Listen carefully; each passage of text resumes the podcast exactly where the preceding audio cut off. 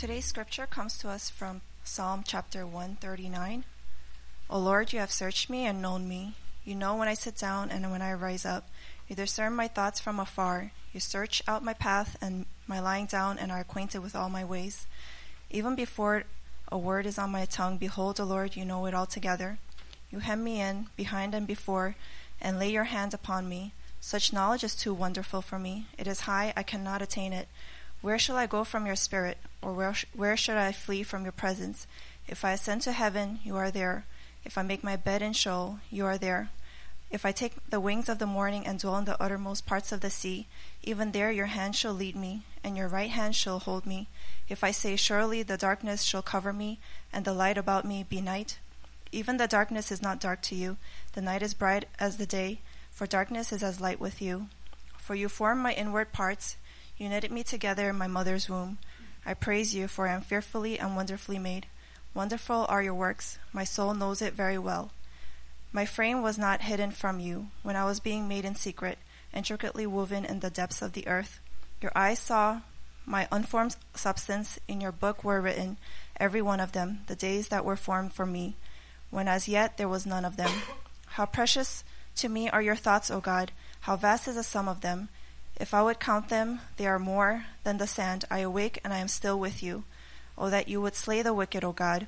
O men of blood, depart from me. They speak against you with malicious intent. Your enemies take your name in vain.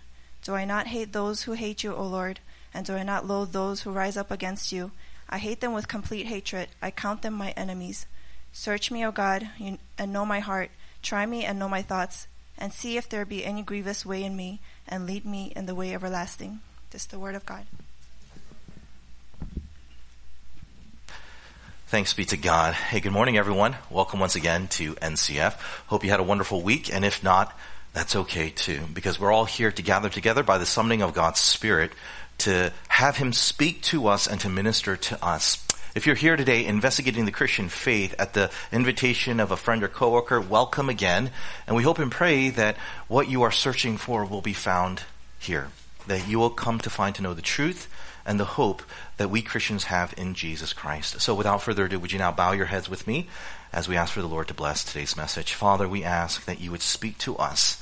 Though we deserve nothing but silence from you, though we deserve nothing but a face that has been turned away from us, Lord, we know that through Jesus, the brightness of your face shines upon our hearts, and we know that you speak.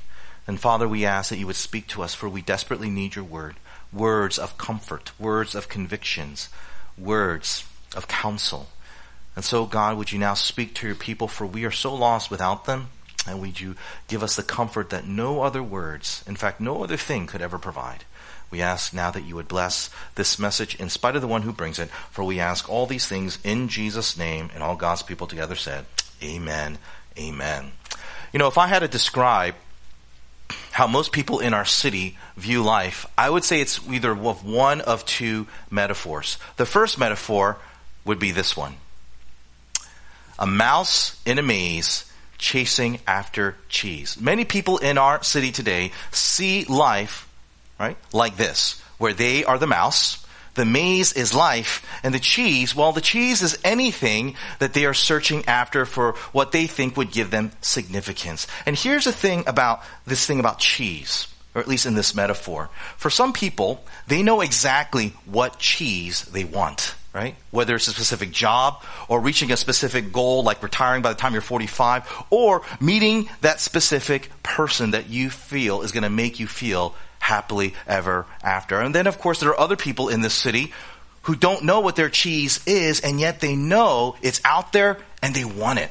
It would be, as I imagine, a mouse for the first time smelling this unknown scent of cheddar cheese. And even though it is unfamiliar, nevertheless, there's something instinctual about this fragrance that they hunger after it. So it is with so many of us. Many of us long for something, yet we can't figure it out. And as we try to figure it out, we go on the search for. But regardless of what your stance is with regard to whatever cheese you're hunting after, many of you, many people see life as a maze full of twists and turns represented through uh, certain decisions and events in life that we make.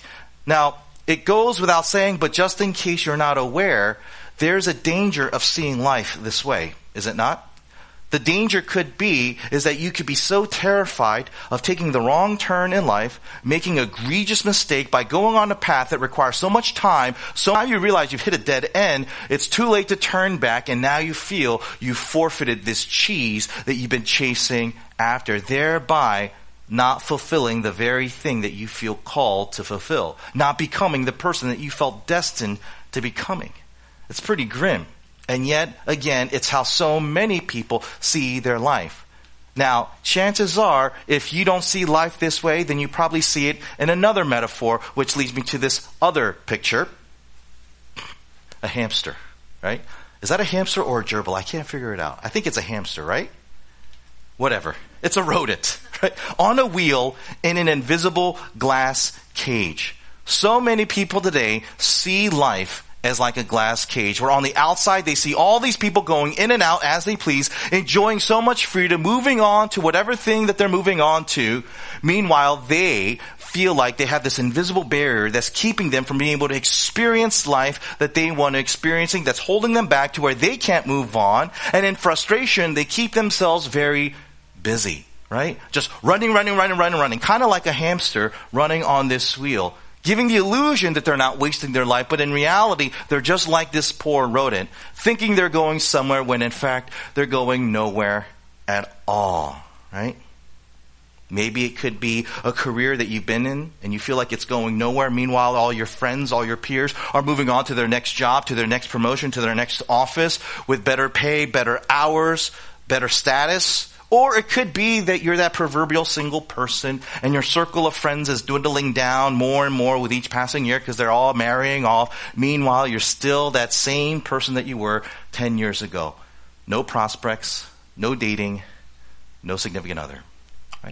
Whatever the case may be, so many of us can feel like this gerbil where we're just spinning our wheels going nowhere fast. Now, you combine these two metaphors that I just gave you, and I think it perfectly captures a feeling that so many of us, that so many in this city chronically feel, and that is the feeling of being a nobody going nowhere.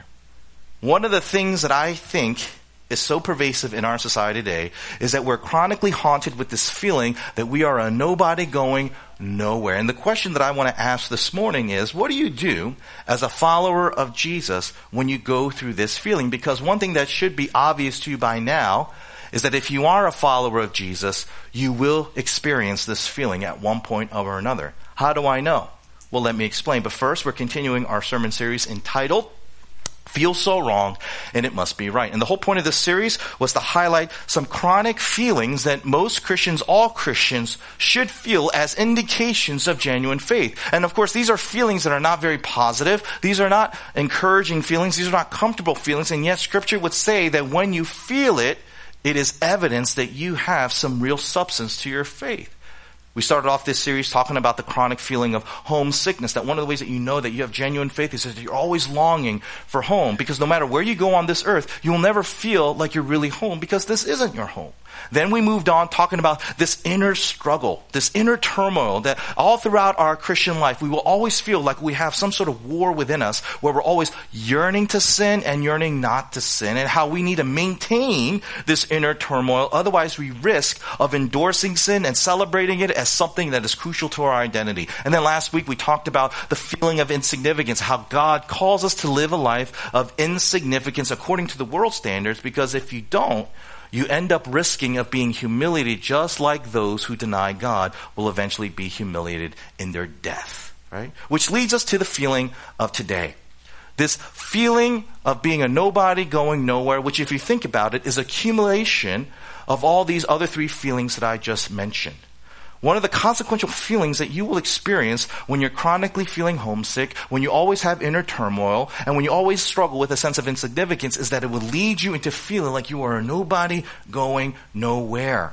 And so the question again is to ask, as Christians, how do we keep our faith intact when it is attacked by this sense of feeling of being a nobody going nowhere? Well, the answer to that will be found in Psalm 139, where the author, David, will help us understand how we are to respond in a two-step process that we need to do so that we don't get overwhelmed by this sense of being a nobody going nowhere. So, with that in mind, three things I'd like to share with you from today's text. Number one, remember your true role. Number two, remember your true journey.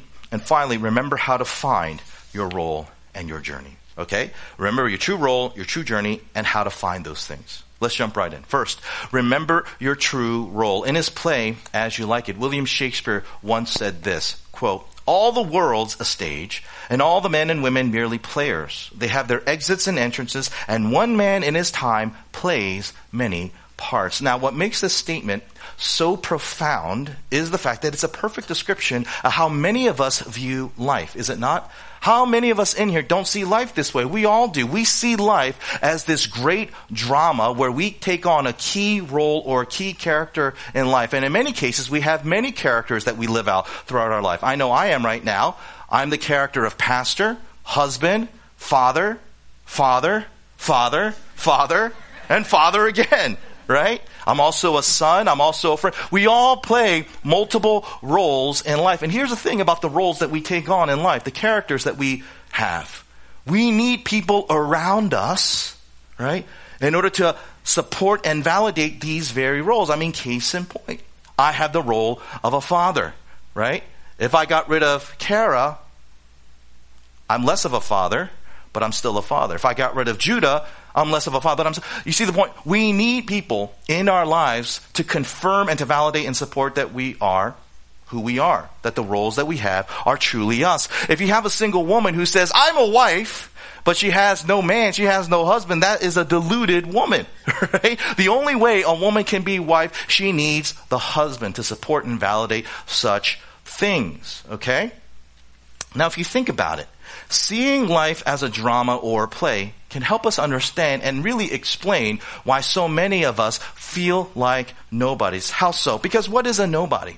A nobody with this kind of framework in mind is really a person who has no significant part to play in the drama of life. Again, a person who is a nobody is someone who has no significant part to play in the drama of life. At best, they're kind of like those nameless characters, those background characters that we see in movies that have no name, have no character development. They're in one scene and they're gone in the next, but yet we don't even notice because the audience never pays attention to them, right?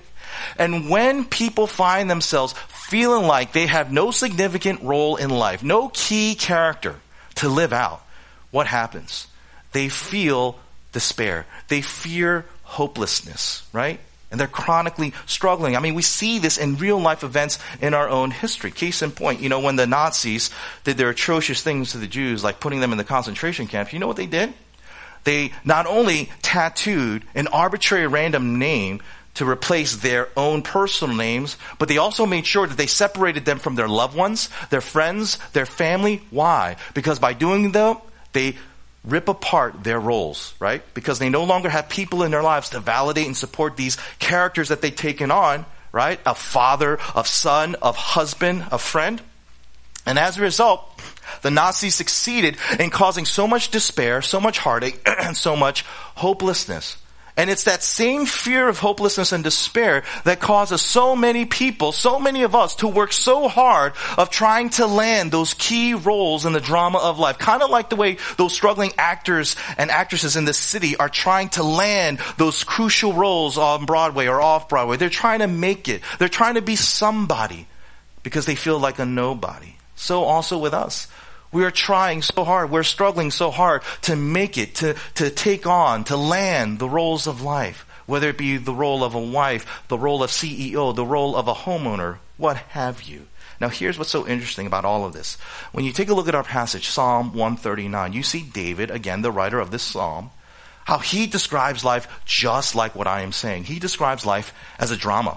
Just by a casual surface reading of this text, you can easily see the vital components of what makes a great drama. You see poetic dialogue. You see theme development. You see villains, and as a result, you see conflict, and of course, you see resolution. You see a happy ending. And when you read again verses 1 to 6, you come to discover that David is identifying for us a vital, important role that we all must recognize. Read again with me what he says. O Lord, you have searched me and known me. You know when I sit down and when I rise up. You discern my thoughts from afar. You search out my path and my lying down and are acquainted with all my ways. Even before a word is on my tongue, behold, O Lord, you know it altogether. You hem me in behind and before and you lay your hand upon me. Such knowledge is too wonderful me, wonderful for me. It is high. I cannot attain it. What is David saying? David saying, that the most vital role that you could land in the drama of life, the only role that really matters, the only character that you should be living out, is the role of being God's beloved. God's beloved. How do I get that? Well, consider how he calls God. What does he call God? Does he say, Oh God? No. He says, Oh Lord, right? He says, Oh Lord. Now, in the English, it doesn't seem very significant. Okay, he calls God Lord. We do that all the time. What's so special? But if you knew the original Hebrew of this very name that David calls him, you would recognize that this is God's covenant name. It is a name that God only gives people to know of when they have deep, intimate, personal relationships with Him. Right? People have certain names about them that they only reserve for other people to call them when they have that tight relationship, right? Hey, my name is Jeff. You can call me Jack. I don't know. It's so random. But yet it's that nickname that says, by allowing you to call me this, you and I, we're tight, right? You and I, we have something in common that I don't have with anyone else. And that is the same with the covenant name of God, the God who calls himself Yahweh. Right? This is the name that David refers to the Lord. And by calling him this, he's not simply saying that he and God are tight, but he's also identifying for us this identity, excuse me, this role, this character that is the most vital role and character that you could ever play as a human being in life. And that is the role of being God's beloved. God's beloved. In fact, this is validated when you look at the Hebrew verse 1 when David says to him, God, you know me. You know, again, in the Hebrew, that word for know is the Hebrew word yada. Yada. And that's a very, very intimate word. It's a word that is only exclusively used for people who are in exclusive, intimate, I mean really intimate relationships. Case in point in Genesis, when it says that Adam knew Eve, and by through that knowing she conceived a son, Cain. That's the word right there. Adam, Yada, Eve. And David is using that same intimate word to convey this idea that God, you, Yada, me. You know me. You see, it's David's deep, intimate, and personal relationship with God that defines who David is as a person. See, for David, the reason why he knows he's not a nobody is because the ultimate somebody, God, the Lord, knows him. Look at the detail of knowledge that God has of him. David says of God, You, God, perceive my thoughts from afar before a word is on my tongue and you know it completely. Have you ever had a relationship with somebody where they just know you so well that they can even anticipate what you're about to say in a given situation? Right? Or they can just see a look on your face that no one else picks up on, but they see and they're like, oh, you're angry. I'm not angry. Yes, you're angry. Sarah says that to me a lot, you know. Like, are you angry? No. Yes, you are. I'm not angry. Yes, you are. Right? Have you ever had that kind of relationship where it's almost as if that person can read your mind, right? As if they can hear that inner dialogue that's going on in your head just by their because of the fact that they know you so well. Well, David is saying that is who God is and then some. Because David goes on to say that God not only just knows you, as well as your closest loved one knows you. He actually knows you better than your closest loved ones. In fact, he goes even further. He knows you better than you even know yourself. Okay? He knows you better than he, than you know yourself. And the implication of all this is so profound.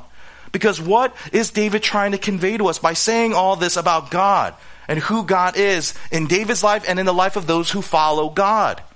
Is he not saying that we are not that nameless character in the movie that no one pays attention to or no one cares about? Because we have an audience that cares about us so deeply, who is devoted to us so profoundly, Right? That he knows every nook and cranny there is to know about you. If I could put it in our modern parlance, at the risk of sounding somewhat blasphemous, what David is essentially saying here is that God is your most devoted fan, right? A devoted fan who knows everything about anything about you, right? God knows you so well and he's so interested in you, he's so fascinated by you, that he knows everything there is to know about you, even about the things that none of you even care to know about yourself. Case in point, how many of you in here know how many strands of hair that you have on your head right now?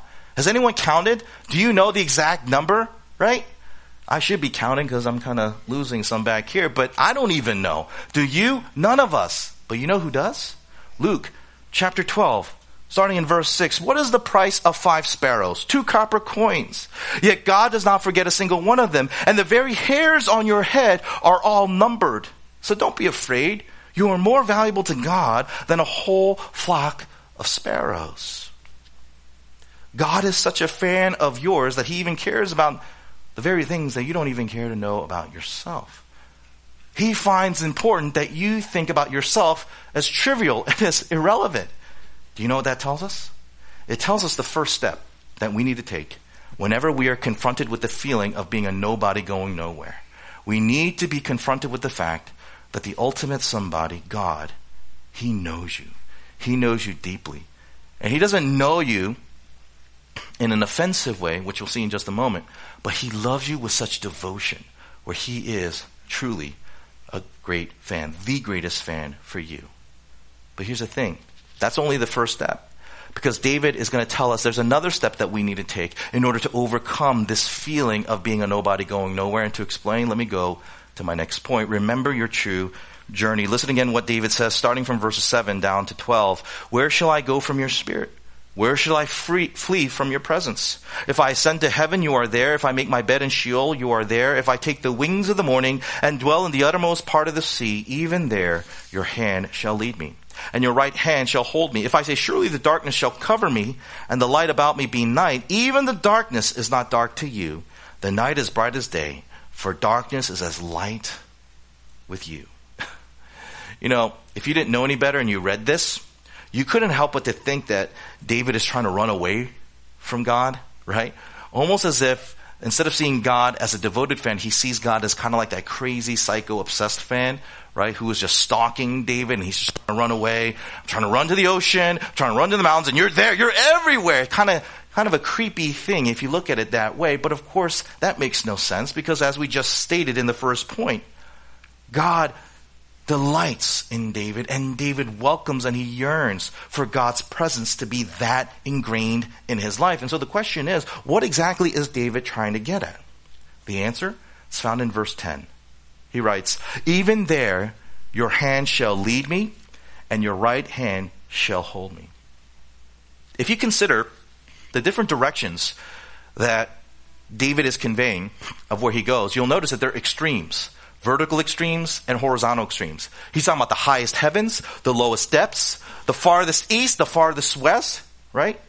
And by saying all this, he's trying to teach us something so profound, and that is this no matter where you go on this earth, no matter where you end up leading your life on or wandering off to, God is going to be with you. God is always going to be with you to where no matter how much you mess up your life, no matter what wrong path you take, no matter what twist or detour you go on to, you never have to worry about the fact that you are going to lose God. That's what David is saying.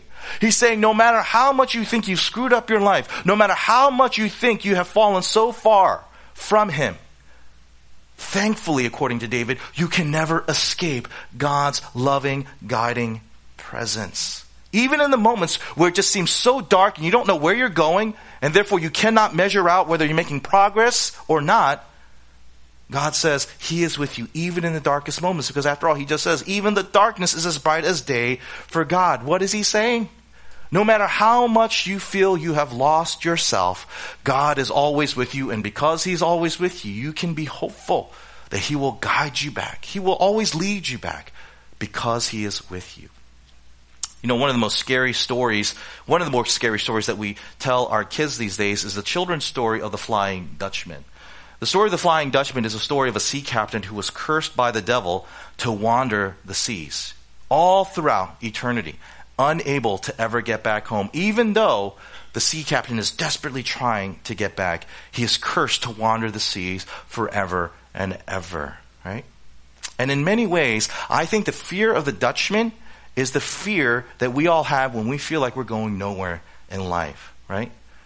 We all move to new places, try to meet new people, go to a new job, move to a new part of the city, right? Move on to the next relationship in the hopes that as we go, go through this change of venue, we can finally say, finally I've arrived. Finally I'm at peace. I can finally dock because I'm finally home.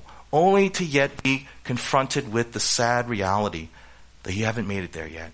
And so, like the Dutchman, you feel like you're cursed to wander, to keep seeking, never to arrive. But here in these verses, David says that if you know God, and more importantly, if God knows you, if He yadas you, that can never be true of you. It can never be true of you at all because of the fact that God is with you. This is so profound and it's so important that you guys understand this, okay? David is trying to teach us something that is so foreign to our normal way of thinking because he is saying this. The way that you know that you're on the right journey of life is not because you're going in the right direction, not because you're headed towards the right place or towards the right person on earth.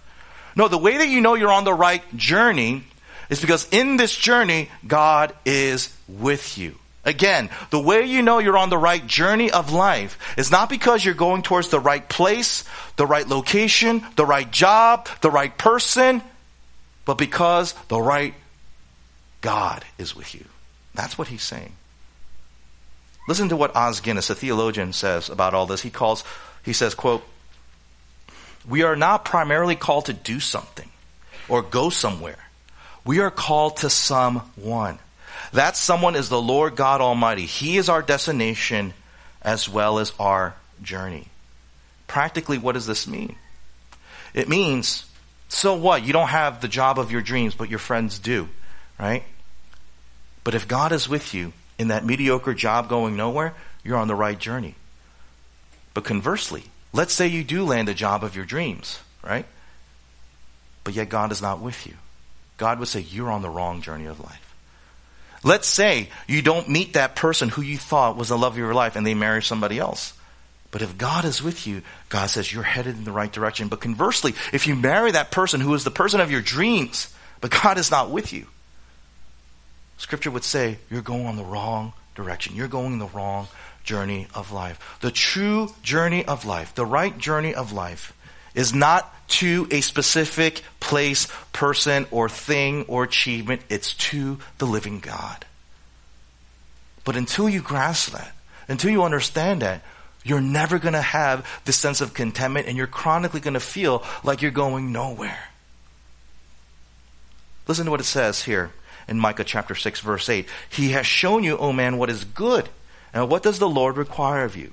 To act justly, to love mercy, and last, and certainly not least, to walk humbly with your God.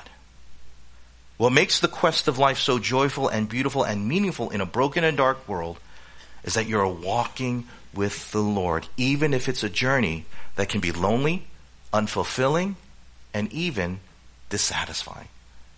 That's what David is trying to teach. Those are the two steps.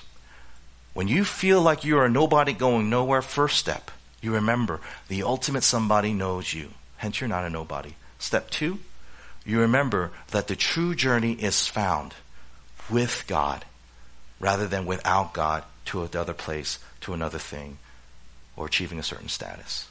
Those are the two things you have to remember. But let's be honest. The problem here is not that we don't remember these things. What's the real problem? You know what the real problem is? The real problem is we don't believe this. I know all of you know this. You guys know this, right? You read your Bibles, you sit through sermons, you've done Bible studies, you have your podcast that you listen to. You know that what I just said to you is something that is already familiar, but the problem is you don't believe it.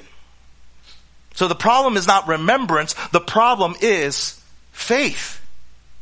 And so the question is, how do we overcome this hurdle? How do we overcome this disbelief so that we can truly embrace in remembering what we know is true? And this leads me to my final point. Remember how to find your true role and your true journey.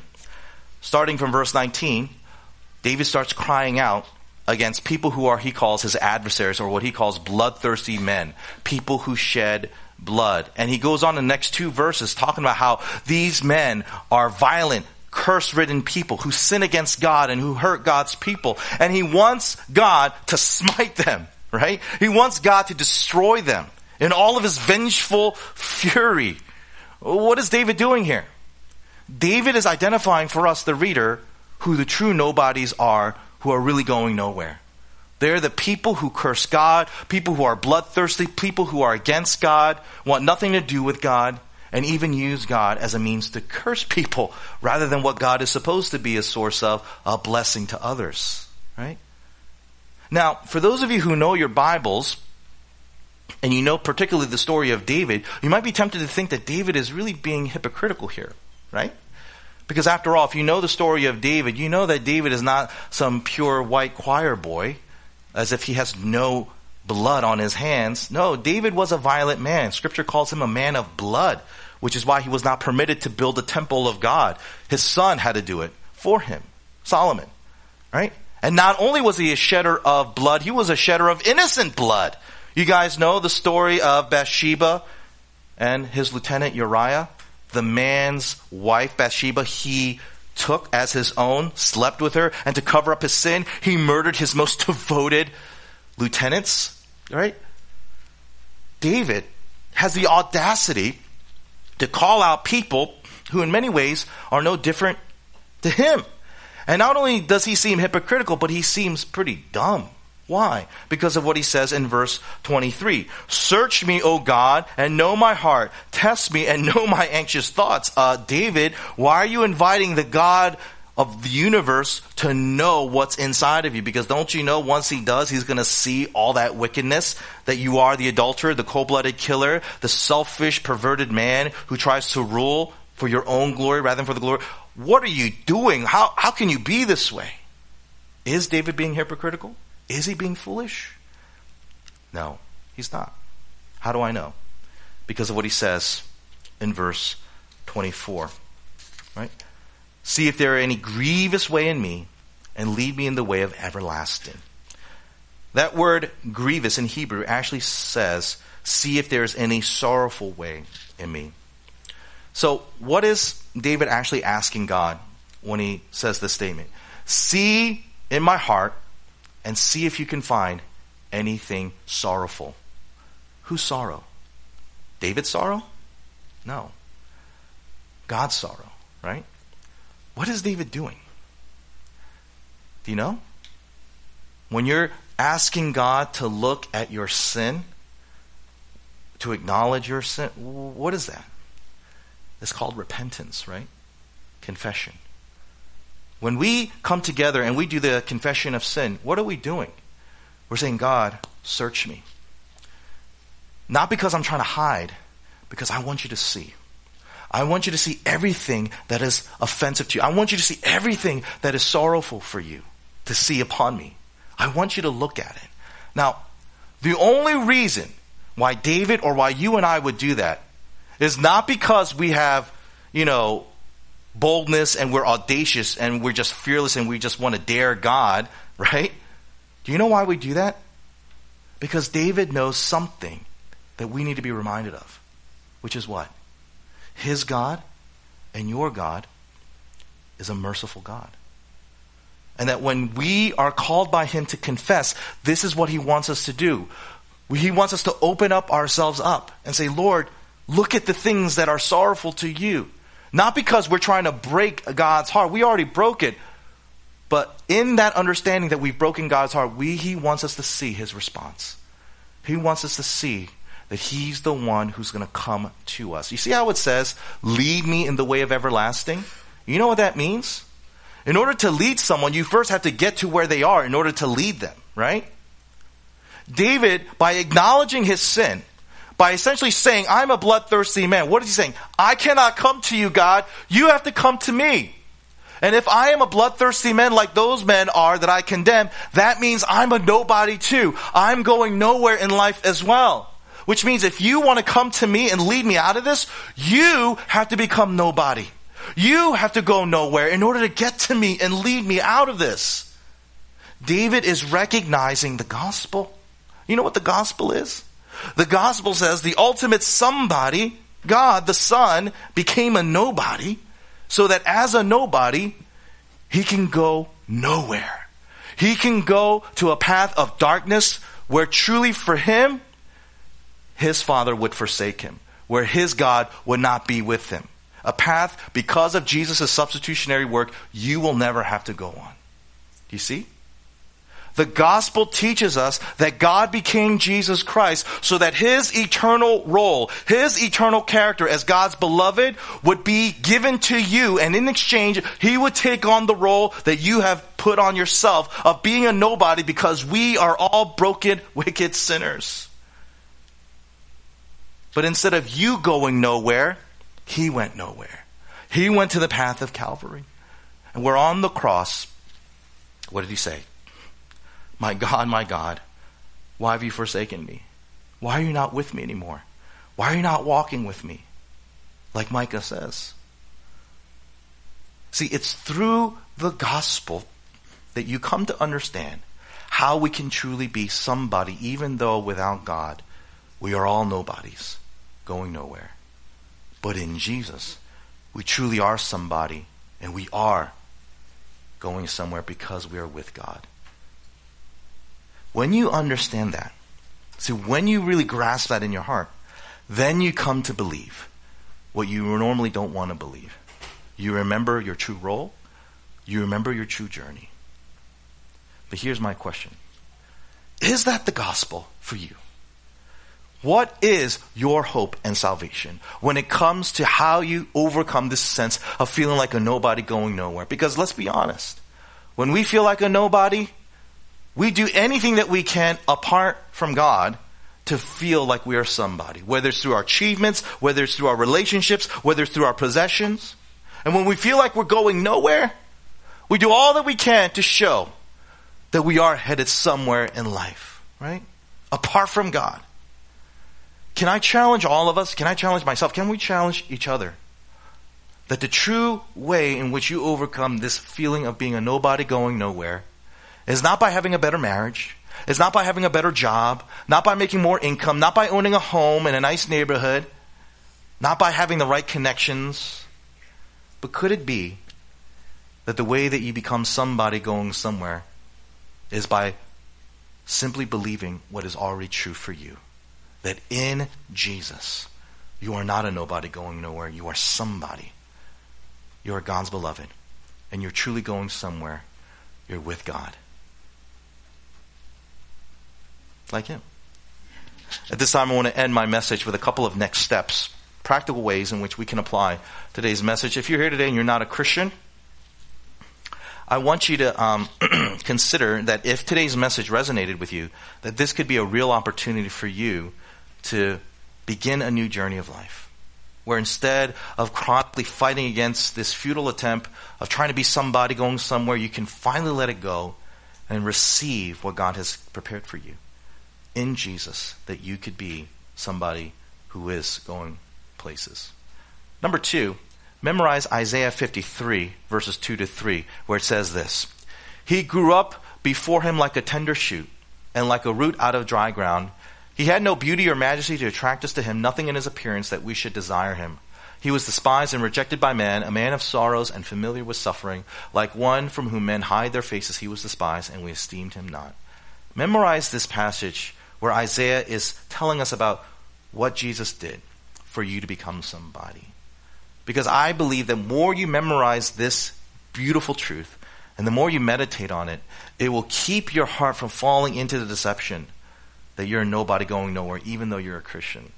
When you remember what the ultimate somebody became for you, the ultimate nobody that Isaiah chronicles here for us, it protects your mind from going in a direction that it should not go and should never go again. Right? Memorize Isaiah 53 as a way to keep you grounded and rooted in the hope of the gospel. Number three, write out different ways God has blessed you as a Christian and reflect on it when you feel like a nobody going nowhere. You know, one of the practices that Sarah and I have started doing is every night as we pray for each other, we share one thing about what we're thankful for for that day. So nothing generic like, oh, I'm thankful for my family because my family's always with me, right? I can't get away from them. So one thing that is new today that wasn't true yesterday, right? Why? Because the more you cultivate a thankful heart, the more you realize that God actually is paying attention to your life. And actually, He cares about you a lot, evidenced by the fact that you have something to be thankful for, right? Get into the habit of being thankful to God. Exercise those thankful muscles because it's there if you're willing to look for it. Finally, share this with a fellow Oikos group member so that you can help them create their own list and maybe hold each other accountable in that way. Cultivating a thankful heart is actually the most practical way in which you can be aware of God's active presence in your life. Here's my question Do you find more days that you're thankful, or do you find more days where you're annoyed? And you're thinking, wow, if only I had this. This could be the step of how you can start living out a more fruitful, thankful life to where you no longer feel like a nobody going nowhere. Let's pray. Father, we ask that you would help us to remember the truth of today's message. Father, we know that it's so easy for us, especially in this city and in this media driven Twitter, Facebook world, that we can easily fall into the trap of thinking that we're nobodies going nowhere, especially in this age of comparison and competition. God, we ask that we would remember that only in Jesus that we are truly somebody. That only in Jesus that we know that we're not going nowhere. Father, you have secured through your Son the ultimate place where we belong, the ultimate place where we find our hope and our identity, and we live out the destiny that we have embedded in our hearts, evidenced by the things that we yearn for. God, I pray for my brothers and sisters that we would truly live out this call. That whenever we feel surrounded uh, by situations and circumstances and people that can tempt us to think we're nobodies, going nowhere, that instead of looking to them, we would look to Jesus, our beloved Jesus, and as we look to him, we would know that that is far from the truth. Help us to remember you truly are our greatest fan, even when we were not yours. We pray all these things in Jesus' name. Amen.